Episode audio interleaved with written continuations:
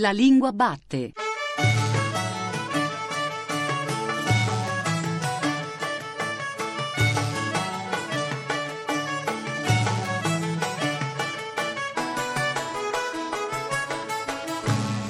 Buongiorno, buongiorno da Giuseppe Antonelli e bentornati anche stamattina all'ascolto della Lingua Batte, la trasmissione di Radio 3 tutta dedicata alla lingua italiana. Oggi è il 20 dicembre. Dunque mancano ormai 5 giorni a Natale e ne sono passati 15 dall'inaugurazione dell'anno santo e allora forse è davvero il momento giusto per dedicare una puntata al rapporto tra la lingua e la sfera così difficile da raccontare del sacro.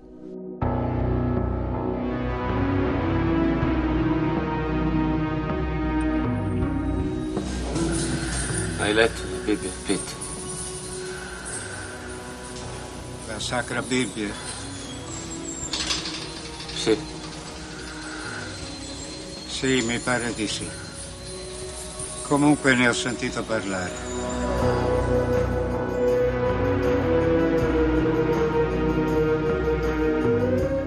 Per parlare di come sta cambiando nella società di oggi il racconto del sacro, abbiamo ospite stamattina alla Lingua Batte Don Dario Viganò, prefetto della segreteria per la comunicazione della Santa Sede e anche direttore del centro televisivo Vaticano. L'ultimo libro di Don Viganò è stato pubblicato da Eri Edizioni Rai e si intitola Fedeltà e cambiamento, la svolta di Francesco raccontata da vicino. Insieme a lui abbiamo in collegamento telefonico Sandro Veronesi, già premio Strega nel 2006 per Caos Calmo, che ha pubblicato quest'anno per Bonpiani un testo teatrale intitolato Non dirlo, il Vangelo di Marco.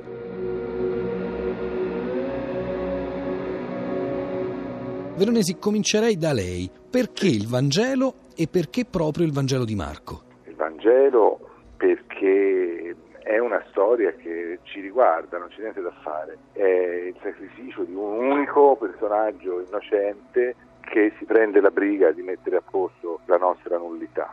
Il Vangelo di Marco perché primo dei Vangeli scritto a Roma per i romani e quindi è costruito sull'immaginario dei pagani che è molto simile al nostro e quindi assurge a, a, una modernità che non ha mai avuto prima e che adesso invece ha, almeno nella mia lettura. Fondamentalmente però c'è il fatto che c'è un personaggio, Gesù, che è formidabile, perché senza quel personaggio lì non, si costruisce nulla. Lei, tra l'altro, ha paragonato il Vangelo di Marco a una sceneggiatura di Sergio Leone o di Quentin Tarantino e più volte insiste Veronesi nel suo libro su questa capacità di andare avanti per parole e per azioni, di tenere insieme parole e azioni. Sì, ora io ho invertito, diciamo, in maniera pop l'influenza. È, è, chiaro che Sergio Leone è lampante, però anche Tarantino secondo me sono stati molto influenzati dalla lettura del Vangelo e hanno fatto delle scene dichiaratamente o più velatamente eh, ispirate da eh, scene del Vangelo. Ma sono due esempi. È ovvio che ci sono decine e decine di opere che sono state influenzate dal Vangelo perché misteriosamente una decisione molto strana della Chiesa cristiana, che è quella di avere mantenuto quattro versioni diverse della stessa storia, ha avuto successo. Anziché eh, indebolirla, l'ha rafforzata. Molti intellettuali non credenti si sono messi a dialogare con la religione, soprattutto dopo il Concilio Vaticano II, grazie proprio a questo, al fatto che c'era questa pluralità di voci. Ecco, Don Viganò, quattro versioni della stessa storia, dice Veronesi scherzando un po'. Questo è stato un elemento di forza? Assolutamente sì, credo che noi possiamo comprendere come la verità per i credenti, in questo caso per la Chiesa, non è una verità monolitica, unificante, è una verità poliedrica, una verità che ha molte sfumature. In fondo noi siamo di fronte a dei racconti della vicenda di Gesù che nascono da un vissuto personale rispetto a un gruppo di uomini e di donne molto diversi tra di loro. Appunto, Veronesi ricordava come Marco è rivolto ai pagani, è rivolto a un, una situazione un po', diciamo, mutatis mutandis come la nostra oggi, no? che è molto diverso, per esempio, dal Vangelo di Matteo, dal Vangelo di Luca. Il lavoro che ha fatto Veronesi, ad esempio, è un racconto sui racconti, no? e questo è molto interessante, che una possibilità di accesso multiplo all'unica realtà di Gesù attiva la dilatazione continua nel tempo, nello sguardo, nello spirito, nella penna di molte altre persone. No? Ma parola e azione, questo che Veronesi dice a proposito del Vangelo di Marco, non può essere stato sempre l'elemento centrale di ogni predicazione, pensiamo anche a quella che lei chiama la svolta di Francesco. Ma sì, soprattutto diciamo, eh, risponde, corrisponde al criterio tipicamente evangelico, perché appunto Dio salva attraverso i gesti concretamente e le parole, che in questo caso è la parola. Ecco, è la parola che Gesù è una parola non semplicemente detta, ma performante nella storia, cioè sa realizzare ciò che dice. Quando dice io ti libero dai peccati, di fronte ai giudei, ai capi, ai sommi, agli anziani, anziani che discutevano tra di loro, dice ma è più facile dire ti sono perdonati i peccati o dire prendi il tuo lettuccio, alzati e vattene a casa tua. Veronesi, lei fa notare che la parola con cui si chiude il Vangelo di Marco, l'ultima parola è paura. Sì, perché qui stiamo parlando della preistoria della cristianità a Roma dove invece poi la cristianità è sviluppata fino a coincidere con la romanità. E in quel momento, secondo me, la parola giusta per chiudere questa straordinaria narrazione era proprio paura, perché ricomincia il mistero, perché ricomincia il paradosso, cioè finita la vicenda raccontata di Gesù, comincia la vicenda del singolo che l'ha ricevuta e anche per lui c'è tutto un percorso misterioso da fare. È la forza del mistero che Marco vuole sottolineare. Però c'è da evidenziare una cosa importante, secondo me. Tutti e quattro i Vangeli, ma soprattutto il Vangelo di Marco, sono basati sul corpo di Cristo. La presenza fisica di Cristo fa la differenza. E questo fa sì che il racconto del testo sacro funzioni di più, abbia una destinazione privilegiata nella oralità. Abbiamo un personaggio che dona il proprio corpo e invita i predicatori, i testimoni a fare altrettanto e il corpo è la voce, è l'oralità, è un rapporto che è una specie prototeatro rispetto alla lettura solitaria di un testo. Mi permetto di dire, come forse Don Dario Viganò potrà confermarmi, che anche in seminario negli anni eh, precedenti eh, il Concilio Vaticano II eh, la lettura solitaria del Vangelo era scoraggiata, cioè il Vangelo andava letto con un precettore, insomma non da soli, non era un libro non sì, è vero? Sì, sì, è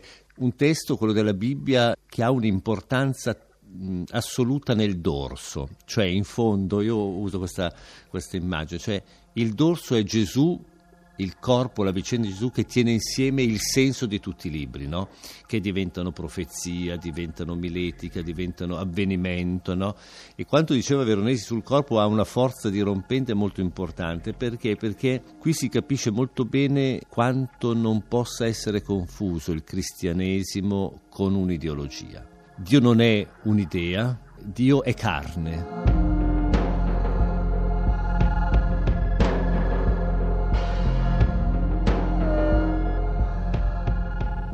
Non sono sicuro di quale dovrebbe essere oggi il tema della mia omelia. Voglio parlare del miracolo della trasformazione divina di nostro Signore. Non direi, no. Non voglio parlare della sua divinità. Preferisco parlare della sua umanità. Voglio dire, insomma, come ha vissuto la sua vita sulla terra. La sua benevolenza, la sua tolleranza Ascoltate, ecco cosa penso. Penso che non possiamo andare in giro a misurare la nostra bontà in base a ciò che non facciamo, in base a ciò che neghiamo a noi stessi, a ciò a cui rinunciamo e a chi respingiamo. Credo che dobbiamo misurare la bontà in base a ciò che abbracciamo, a ciò che creiamo e a chi accogliamo.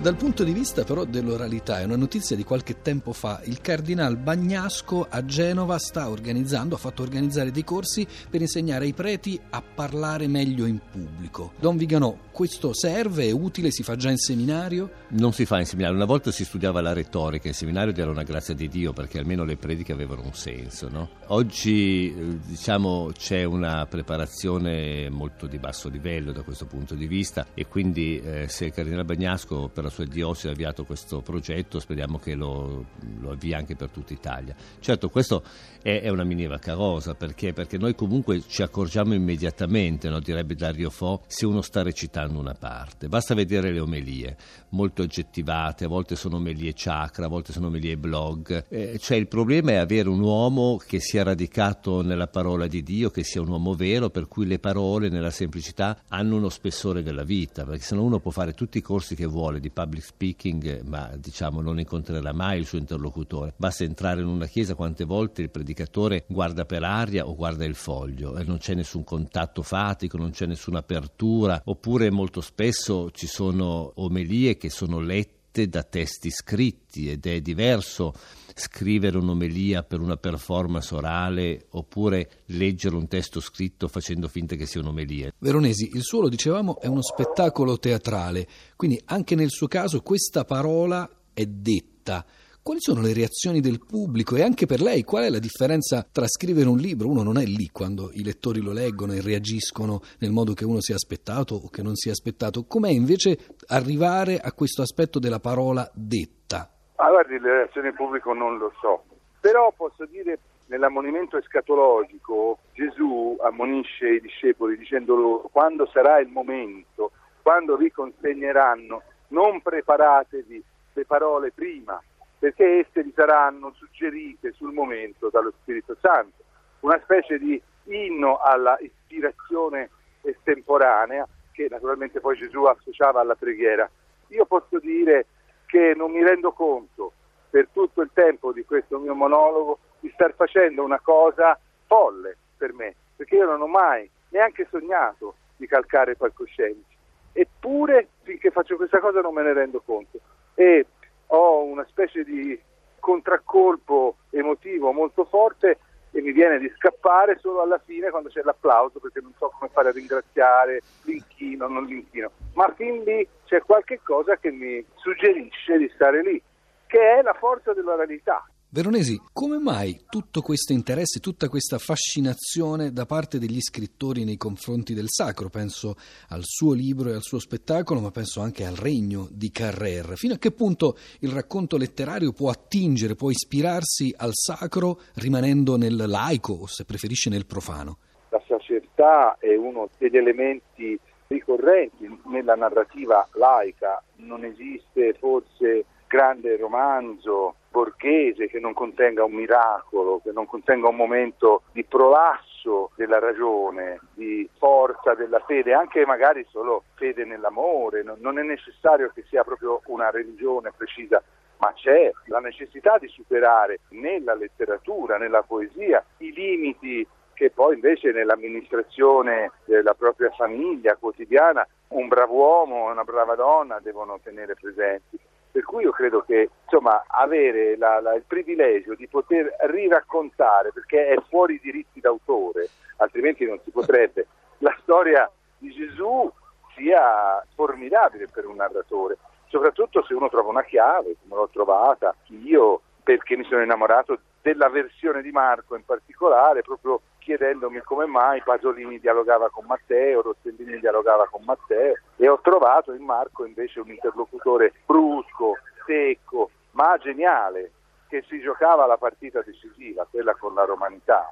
E oggi la partita con la modernità, Don Viganò, è l'ultima domanda, come si può giocare nel racconto del sacro per essere convincenti rispetto al mondo in cui viviamo? Ma credo nel segno della differenza. Mi pare che molto spesso le narrazioni che attingono al sacro sono moltissime, Pensiamo anche al cinema, no? il cinema certamente nella storia tradizionale, quella di una modernità, non della contemporaneità, della modernità, certo era un cinema che nasceva da una cultura intrisa di cristianesimo, seppure di cristianesimo vissuto molto differentemente, pensiamo ad esempio cosa succedeva al di qua e al di là dell'oceano negli anni 60, no? da una parte avevamo Jesus Christ Superstar, dall'altra parte abbiamo avuto Pasolini no? e, così via, cioè tutte queste rappresentazioni a forme più contemporanee che si fanno avere cioè, proprio racconti parabolici Clint Eastwood, per esempio, è, è un regista, a mio avviso, che ha firmato delle grandi parabole che hanno un po' un sapore evangelico. Beh, Gran Torino, il Gran Torino Gran straordinario, sì, assolutamente sì. Ecco, dal punto di vista invece della Chiesa qual è? Eh, secondo me è, è identico e contrario, cioè